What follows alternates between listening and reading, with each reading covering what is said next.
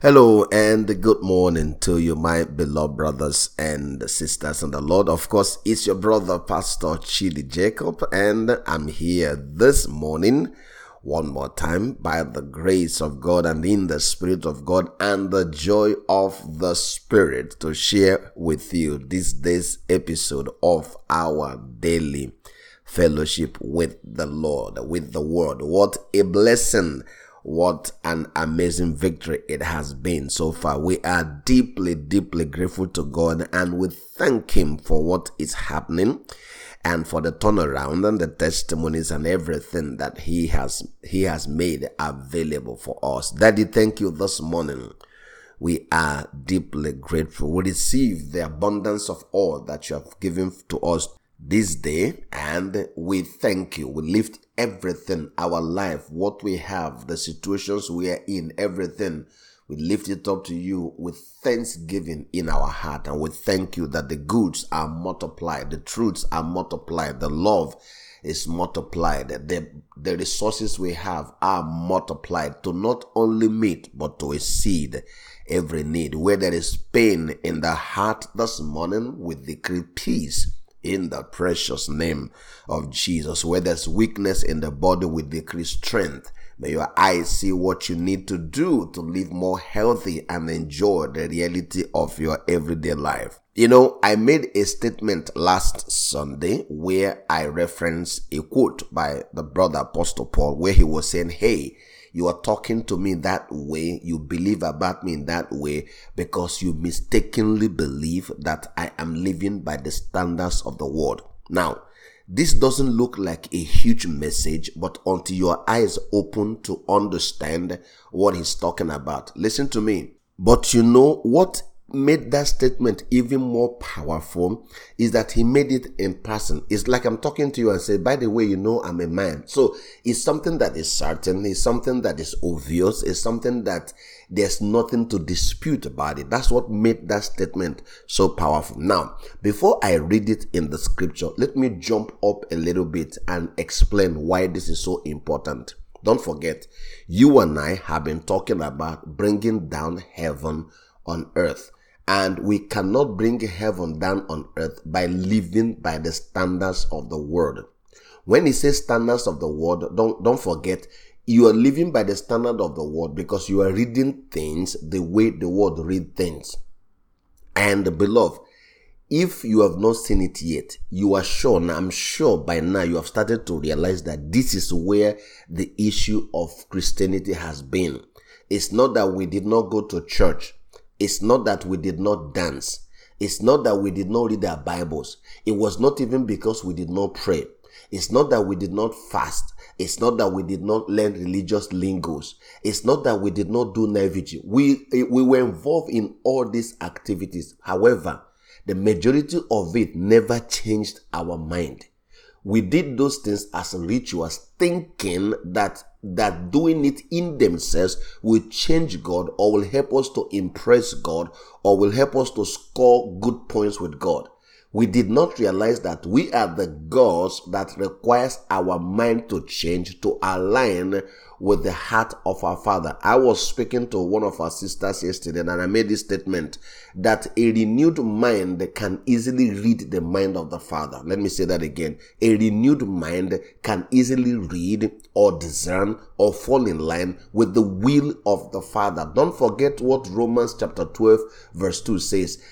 It says, and then you would taste to see that the will of God, the way to taste and see that the will of God is both good, is pleasant and acceptable is that your mind is changed because that is the post test. That's what was said before Brother Paul talked about discerning, knowing what the will of God is. So a renewed mind, and when I say renewed mind, I'm saying a mind where the knowledge of good and evil is being purged out and now filled with the knowledge of Christ. That renewed mind can understand and read and walk and flow accordingly to the will of God. But what happened to us is that in, in our numerous, numerous religious activities, we read the word, the perception we had or the way we saw things was not different from the way the world saw things. In fact, many of us struggled more than unbelievers because you are doing these religious things, so you're expecting things to be different, but you are not seeing them any differently.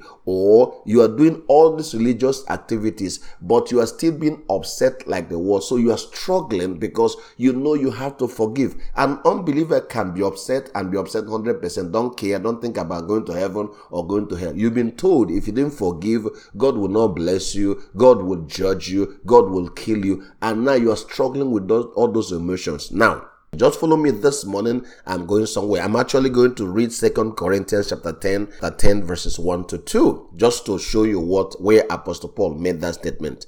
I was having a conversation with one of our brothers yesterday, and I was telling him that look at it, just think. One of the greatest challenge the African man has is the ability to sit down and think, rather just follow what we are told. Think about it. If all this morality that has been preached to us if all this perfect behavior that has been preached to us since, if it has been working, why is it that employers are not rushing to employ born again people? It should be that because we are perfect in our character, because we are perfect in our behavior, because we are holy, it should be that employers should be rushing. If you go and fill out an application, they will ask you, Are you born again? Because born again people are supposed to be perfect people, holy people. But, brothers and sisters, you know, at least in this country, I can speak about in this country that the opposite is the case. When you go to a place and you say you're born again, they don't even want to hire you. Because why? Because they create more problems for you. So instead of a born again man bringing down heaven on earth in her workplace or in his workplace, he oppressed by the standard of the world, but then he, he or she is still the one who brings flyer to invite people to church. So, in other words, we have our heaven only when we gather on Sundays. But when we get out of that place, we live by the standard of the word. And why do we live by the standard of the word? Because we think the way the word thinks. We read, our mind has remained unrenewed. And this statement I made now is not false because even as an employer of labor, the people I don't usually want to hire are those who come and start sounding church like. They are the ones who will give you the highest issues. Why is that? Think about that. Why is that? If we are really teaching the gospel, which renews the mind of a person to tell you that wherever place you are, you are supposed to bring light into that place. Wherever you are, you're supposed to bring peace into that place. It does not mean that the place is going to be confident and perfect, but just because you are conscious of the fact that you're a peace bringer, that you're a light bringer, that you are the one who makes things work, sir. If that is the way your boss reads you, you become indispensable. Believers go to work they don't even pray for that business that they are earning salary from to succeed. They don't speak good things about that business. No, they only complain and bitter and bitter about their boss. You hear them say, I want to start my own thing. I want to start my own thing. You forget that where you are is a preparation ground to whatever thing that you want to start. Beloved, it will make sense to you now why believers are struggling just the same way the unbelievers are struggling. If we are light in our places of work, listen to me carefully. I am not sounding abstractly because I work, I still work for people. I still have things that I do. Once I began to realize this, my perception of work changes. My perception of handling business changes because number one, it is not perfect. If it's not, if it's perfect, why are we needed? If there's light everywhere, why, why are we needed? It's supposed to be that my coming into a business changes the fortunes of that business. It's supposed to be that my coming into that business brings order in that business. Now, whether I am the CEO or whether I'm just a clerk, in the place that I have a space in my authority, I make sure that light is showing in that place. And you know the truth about this whole thing. The world also is looking for that light. Employers are also looking for people they can rely on.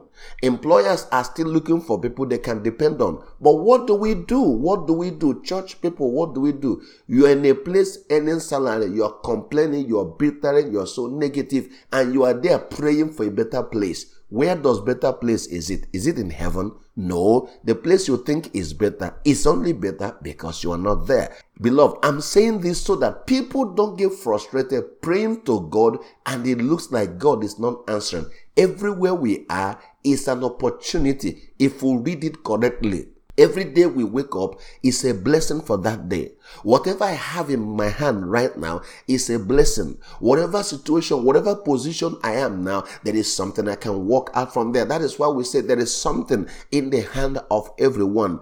But our mind has been conditioned to see lack, to see emptiness, to see problem, to see whining, to see complaining. So we say praise to God, hallelujah, glory. The next month we turn around and complain about our jobs, we complain about our bosses, we complain about the place we are, we complain about everything around us. Beloved, we've got to change.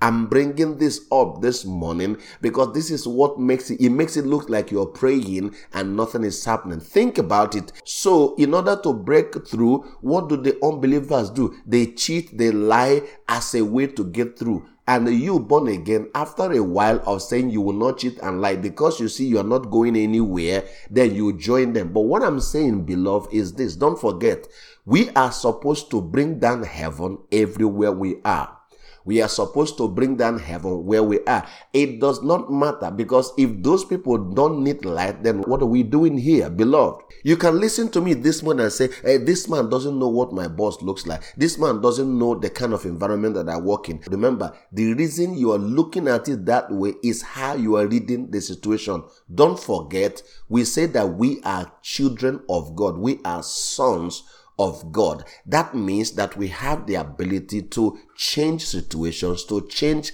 What I'm telling you today is that this can become the miracle that opens door for you everywhere you are. Don't forget when you change the way you look at things, the things that you look at change. When you change the way you look at the same job that you have now, that same job will start to change. That's why I said last Sunday, this is absolutely practical. We've got to always start from where we are. Praise God for the blessings that we have, for the things that God has put in our hand.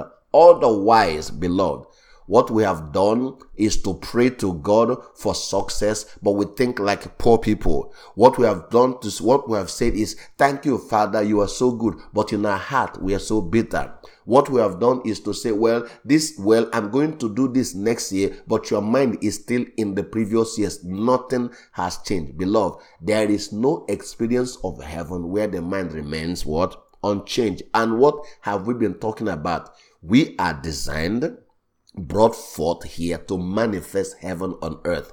Unless I think heaven, I cannot manifest it. Unless I see heaven, I cannot manifest it.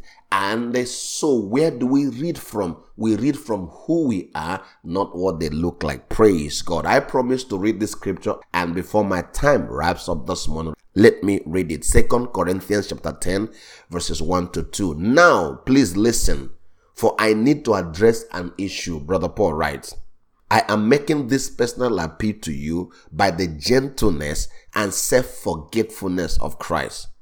I am the one who is humble and timid when face to face with you, but bold and are spoken when a safe distance away. Now listen to me. This is what they were accusing Paul of. This is how they were talking about brother Paul. They said, look at him. This man, when he comes, it's not, uh, it's not like he's that eloquent, but when he goes out here, his letters to us are bold. They are spoken. But when he comes in front of us, he's timid. He's shy. That's what they were accusing Apostle Paul of. And this came from a lot of other accusations. Now he writes in verse 2 now I plead with you that when I come, don't force me to take a hard line with you, which I am willing to do by daring to confront those who, now this is what I was talking about, who mistakenly believe that we are living by the standard of the world, not by the Spirit's wisdom and the power. This is what I was talking about.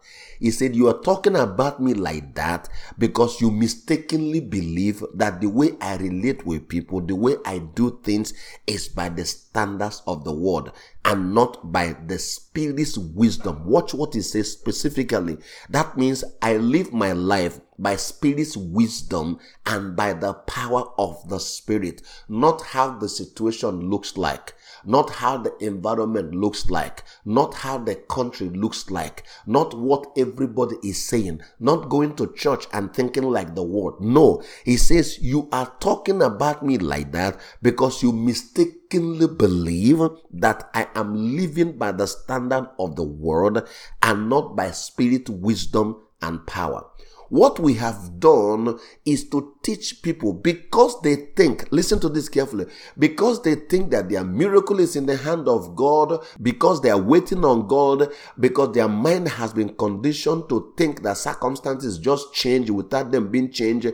What we are consumed about is trying to do more things to get things to change while we remain unchanged. You give somebody a job to do. She does, he or she does not realize that that's a covenant. That's an agreement that if you agree to receive a salary from somebody, you must have to do that job. If you can't do the job, then you leave the job and stay at home or find something else. We've been trained, not us anyway, thank God, glory to Jesus. I'm speaking about generality of the church. We have trained people to go and sit at your boss chair and command to take over the place. For where we have trained people, their mind is that, oh, I'm, I've not gotten another job. I, I'm not liked at this job because my village people is against me because somebody is blowing powder for me somewhere. We have refused to understand that the power to change lies in the on the inside of us. And anybody who is listening to me this morning and this affects you one way or the other, you can see that this is God speaking to you directly. Praise God.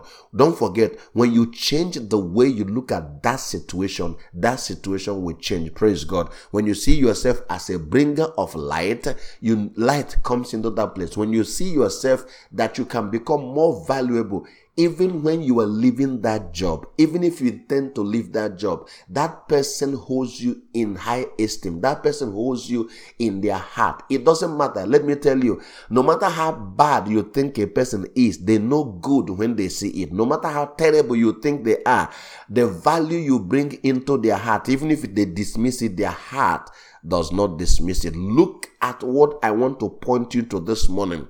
Brother Paul the apostle was, was talking as if he's saying this in person, as if, oh, this is normal. You're supposed to know that I live my life by spirit's wisdom, by the wisdom of the spirit and the power of the spirit. Amazingly.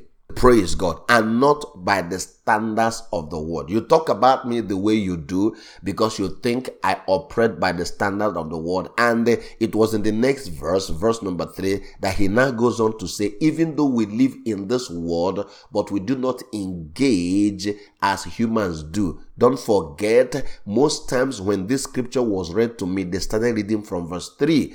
I have read from verse 1 today to give you the background, what led Apostle Paul to start to talk about warfare that he started talking about first of all hey i do not live by the standard of the world what do i do? I capture the thoughts that looks like the thoughts of the world and make them to submit to obey christ. I take a stand in righteousness in truth as belt holding me. I've taken my stand on the truth and upon that truth i live. And he says here i live by spirit's wisdom and power. Beloved you can see what this means. And let me say that as I round up this morning.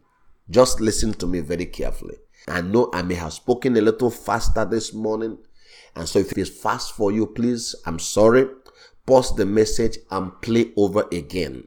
But let me say this conclusively in case you didn't understand all that I said this morning. Please understand what I'm going to say now. And what is that?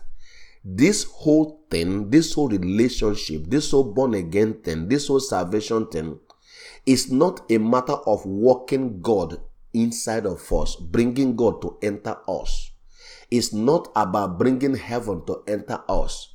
It's not about bringing things, bringing God to come inside of us. No.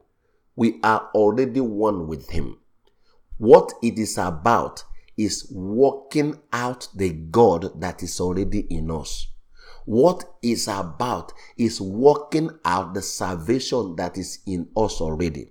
What it is all about is working out, bringing out the wisdom of the Spirit that is inside of us already. What it's all about is bringing out the blessings of God that is in us already. But because our eyes have not seen this, we keep crying and keep looking for more blessings and more opportunities. We keep crying for more of the Spirit, more of the Spirit. Lord, I want to know you more. I want to know you more. But you are not listening. Your heart remains to be the same. We sing all those emotional songs and we cry about it, but we don't even mean it because if we desire it, we know that first it is us that needs to change. Don't forget, it is not about bringing God inside of you, beloved. You already have Him. We already one with Him is all about working out. That means bringing out the God that is in us, bringing out the forgiveness that is in us, bringing out the love that is in us, bringing out the blessing that is in us, bringing out the favor that we have, bringing out the wisdom that we have. That should become so indispensable. No matter how bad the place is, you will always be the one that is needed. I will stop here. I hope this has been a blessing to you this morning. And of course, this is one of those that we got to share out over and over again to many more people and let their heart begin to change. Please enjoy your day. Don't forget that this morning you have been served. It is now your turn to serve as many as you can. Finally, keep me in your prayers and keep the message in your prayers. The gospel be not hid, but it will continue to create light from one place to another as the knowledge of Christ covers the earth, just like the water covers the seas. Shalom.